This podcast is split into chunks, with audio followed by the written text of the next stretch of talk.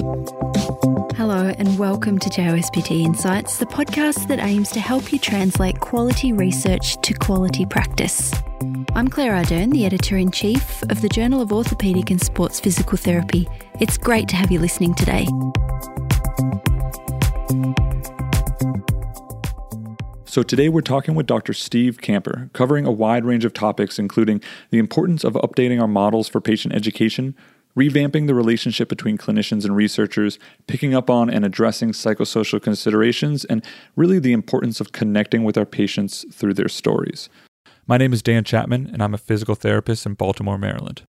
I'm Chelsea Kuhlman, a physical therapist and athletic trainer at True Sports Physical Therapy in Baltimore, Maryland as well. Before we get started, a little background on Dr. Steve Kamper.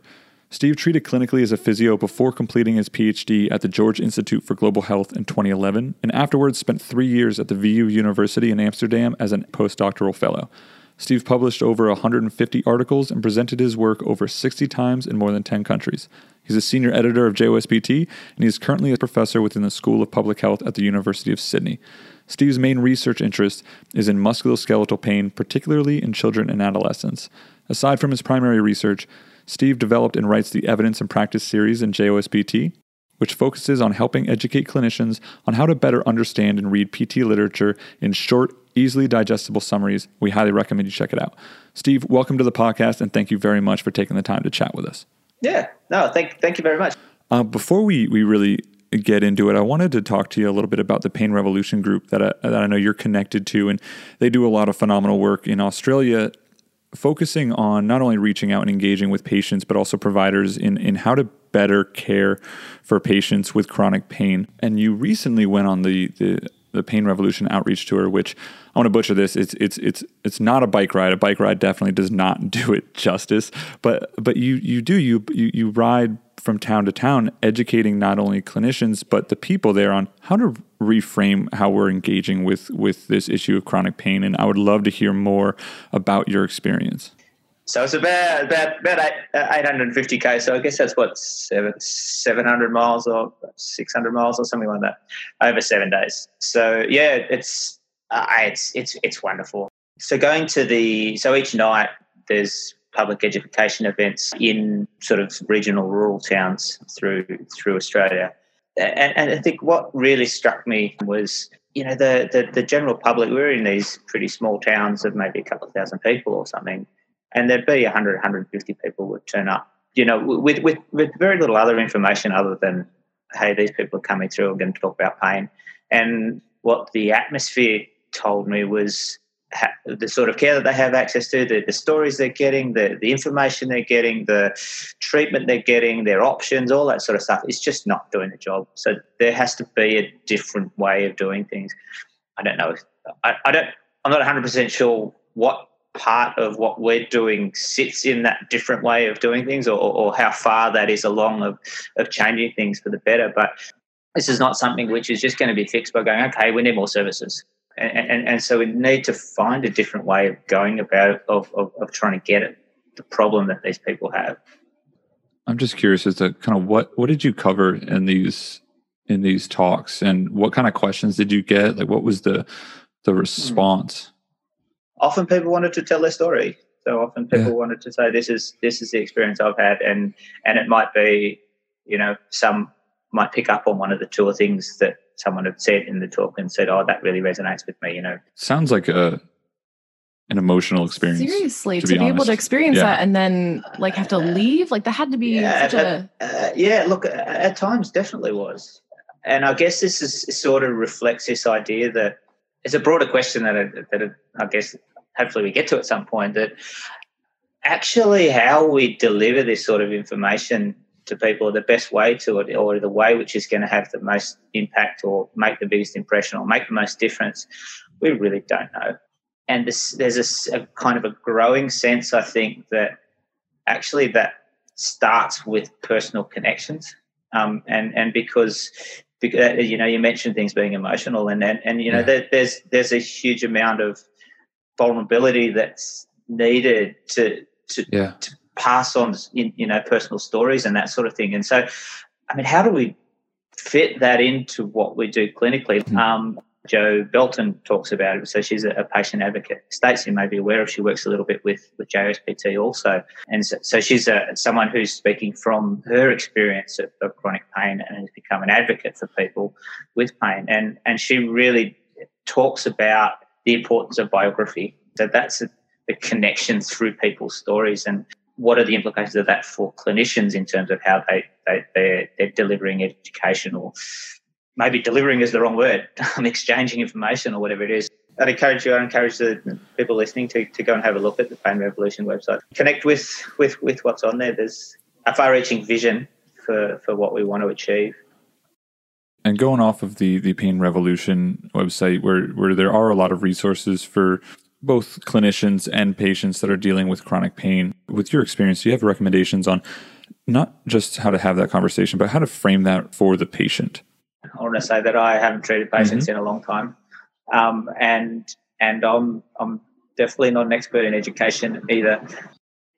I see this in a in a the sort of conversation that we have around pain, and and and so I, if if I understand the challenge that you're talking about correctly, that's around um, having patients not say, "Hey, I'm broken and this is causing my pain," or "There's a part of me broken," and, and so that's that's an incredibly mechanical view of the body, which is which is implied by that. It, it's really you know a car, right? We've got a bit of it that's broken that has to go and get fixed, and, and that's a view that people have uh, towards their pain. The challenge then is for a clinician to to have a conversation which meets that patient at wherever their view is, something like bodies like a mm-hmm. car, and brings them something closer to what we think current understanding of, of, of what pain, as imperfect as that is. And, and, and so the way that I think about this is we're updating models. And so we have a model for what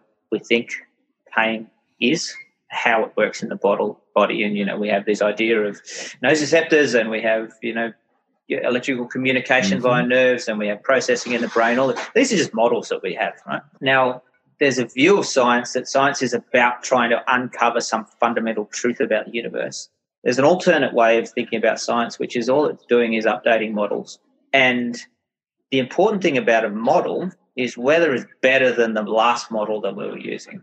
And so we can go for that car analogy to something like the alarm or threat model, and we say, okay, we think it's good to move to this model because that gives you know patients a license to move. It, it protects them potentially for some harmful interventions. It, that has all these other effects and whatever else. So the challenge clinically then is saying, okay, how do we go from a model which is held by the patient, which looks like this, to a model which looks like this? So what we actually want the patient to do is ultimately behave in a different way do more activity, we want them to sleep well, blah, blah, blah, whatever it is. But that's behavior. So that's stuff they're doing. We think that actually what they believe about stuff is important in driving what they uh, what how they behave. In order to change their beliefs, we think we need to give them some mm-hmm. education. Now, an issue here, which I think as clinicians really need to be have hold of strongly, is education or information is not the cha- same as changing beliefs. So telling someone that, okay, your MRI, uh, the changes on that, that's not pain, that's not the same as changing their beliefs about what they think their pain's coming from. And then if we, we get to change belief, they can say, yeah, okay, that's that's fine. Those changes on my MRI, uh, that's not damage. Still not going to go out and exercise.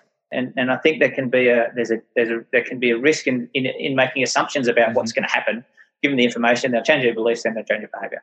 And and I think that's as a as, as treatment provider community, we really need to be understanding, you know, getting on top of of, of those how those things link up. And and um, but I think it's great to say that like you know it's not just you give education X and then your job is done, mm-hmm. right?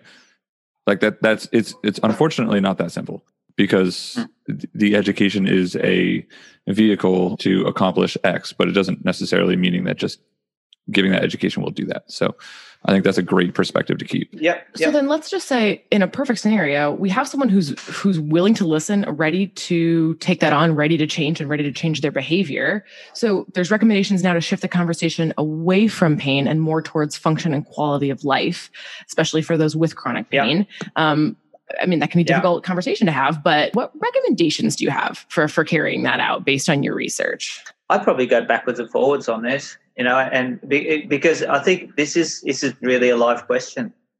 I think that's I think that's really tough. You know, on on one hand, people who have chronic pain, let's say chronic back pain, which I'm most familiar with, they will likely have this, this sort of recurring course over time. That's and, and, and so in that context, can we say, well, get rid of your pain?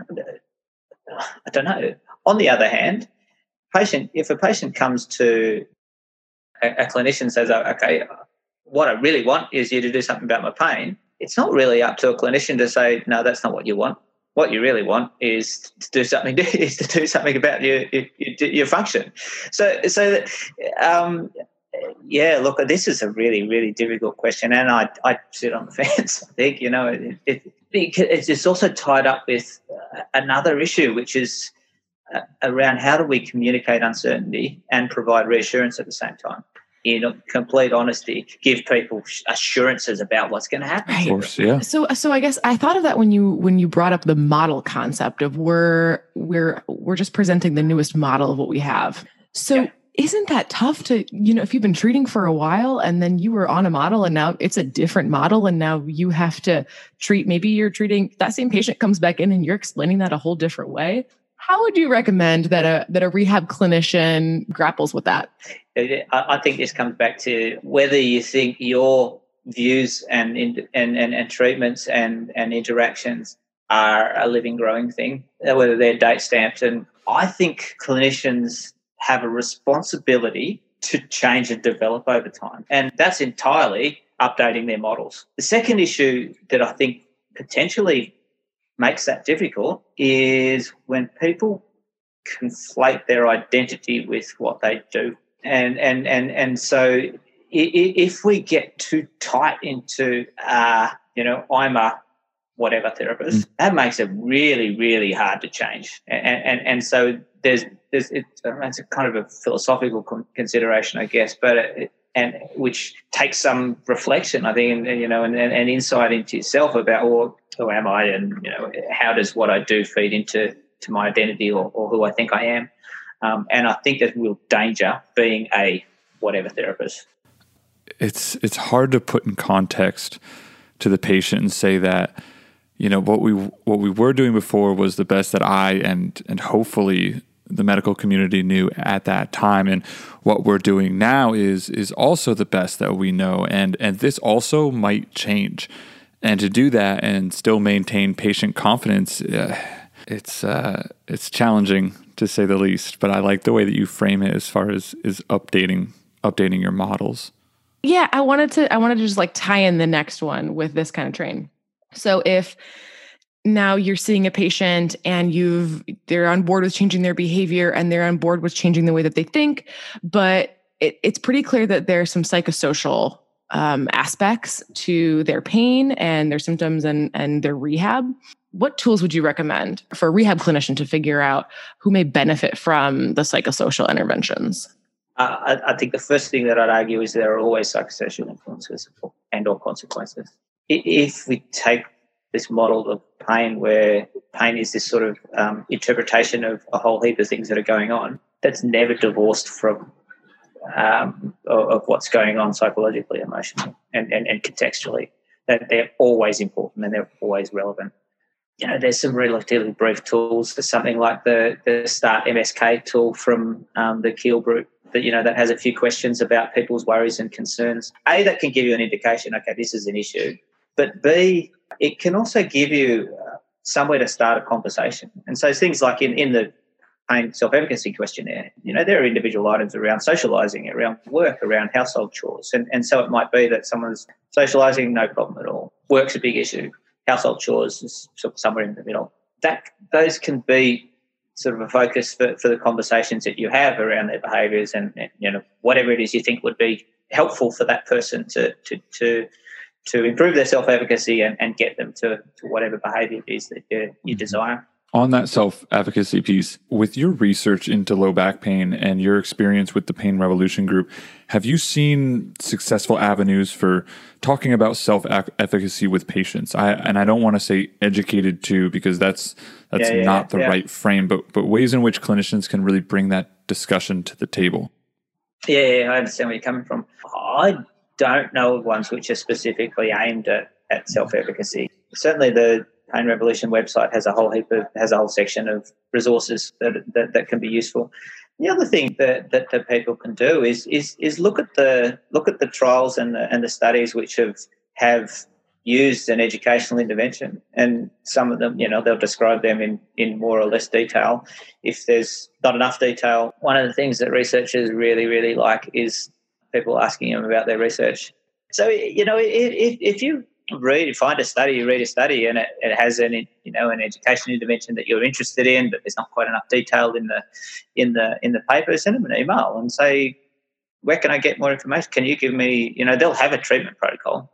Clinicians should never ever be scared about sending in researchers an e- email. If you want their paper, if you want their view of something, if you have a question or something, I would guess a very small percentage just won't reply to you, but the vast majority I think will be interested to engage in a conversation with you.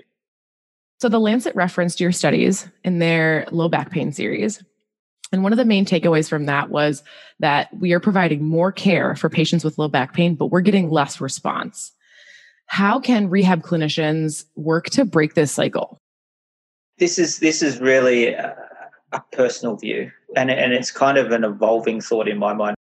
I suspect we're missing uh, connecting with the human, I think we're still stuck on the condition um, in the in the treating context, and so we're still treating back pains, and we're still treating neck pains, and we're still treating ankle sprains, and and I'm not 100% sure what that treatment or that model of care looks like. But at some point, we have to get to what's going on with that person in a broader context, particularly if we take on on this model of, of pain where we think all these contextual and, and emotional and psychological and social aspects are important, we can't hope to to, to, to make a dent on on that person's pain unless we're talking about these things, unless we're understanding them, unless we're trying to work out. And that has implications for researchers as well. I mean, researchers have been incredibly poor at at, at getting at understanding social influences, particularly. We still haven't sorted out cause and consequence yet. Think about that. I mean, what we're trying to treat people's pain, and we've got these other things. We know they're related. We don't know whether they're a cause or a consequence. So, I mean, that has massive implications. If they're a cause, then we should be treating them. If they're a consequence, there's no use point treating them because they're not going to reverse have an impact on the reverse of the of the problem. So, in, in the meantime, it, it, it's really understanding the person in their context most clinicians are on board with this biopsychosocial model and say, yeah, that's what I do. But I think understanding what the implications of treating with that framework are is possibly not quite taken on. When I was reading the the back letter that came out very recently um, from you and like re- reading the quotes that you read and the and the basically the summarization that they came out with, Steve, it's really sad.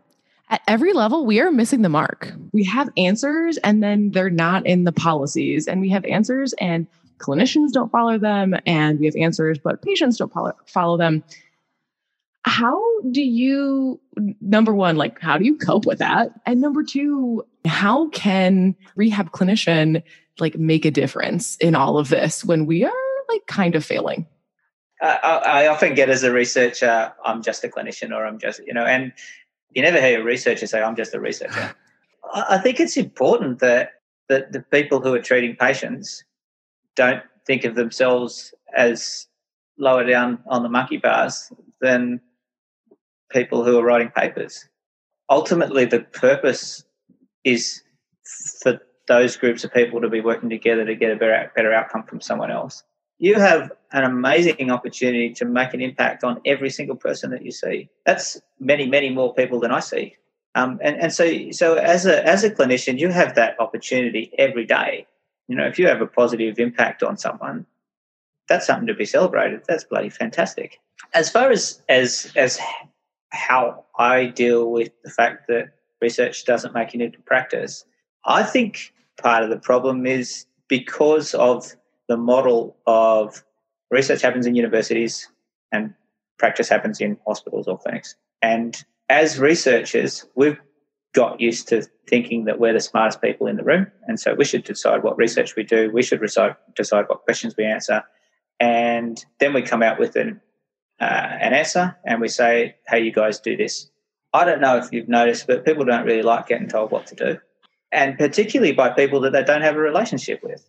I think part of the implementation problem that we have is one that we have, as researchers have created ourselves. And we've created that by not working with the end users. So whether those end users are patients or whether they're clinicians or whether they're policymakers, all the research we've done has been done, not all of it, most of it has been done without consultation, without engagement. You know, it, it's not surprising that the people on the ground's going, hey, you have no idea what my context is. And the policymakers say the same thing, and the, and the patients say the same thing, and they're right. I take my share of the responsibility for creating that, and I'm moving towards changing that in the way that I work. Can you talk a little bit more about that? I'm starting up a new role, which is embedded in a in the health service here in, in Sydney. That's about me as a researcher with a certain set of expertise and, and, and, and, and knowledge, using that expertise at the service of people who have problems. So whether they're policy problems or whether they're clinical problems or whether they're service delivery problems. So it's not it's not for me to provide to, to come up with the question or to to provide the content expertise. It's for me to come up with a method of answering a problem of answering a question. And that's where i think research needs to go. And i think if that happens at a broader scale then this implementation problem this evidence practice gap starts to disappear. I think that the, the trying to fix it afterwards is going to be a long and difficult road from every level we need to work together absolutely yeah, uh, look, I think I think that that ha- hasn't happened in any structural or, or, or, widespread way either. You know, the you know, the, and that's the, you know, we're in Australia anyway. We're sort of getting the idea of shared decision making is just sort of gaining some traction now. But you know, in some ways, it's it, we're we're we're taking a long time about getting beyond a pretty sort of patriarchal model of of, of delivering healthcare you know, it, it, it's come to be, and these sort of things, this this conversation we're having really highlights the fact that that model doesn't yeah. work, or we, I think we can do a better, we can make a better model. And so that model that really puts the the, the researcher more as the facilitator for the question rather than the originator for the question. That's the way to go. Right. Um, for those that are interested, maybe in getting involved in this or learning more about this model, is there is there a, a, a name for this approach to research? There, has been the term embedded research, which which typically means that the, the research sort of sits within practice, and, and no one's really worked out how to make that happen in a sustainable and, and, and useful way. But there's yeah, there's very there's interest in it. UK and Canada are probably leading the way in that. Dr. Kamper, thank you so much for coming on the JOSPT podcast. It has been fantastic uh, been chatting with you. It's been fun. Thanks for listening to this episode of JOSPT Insights.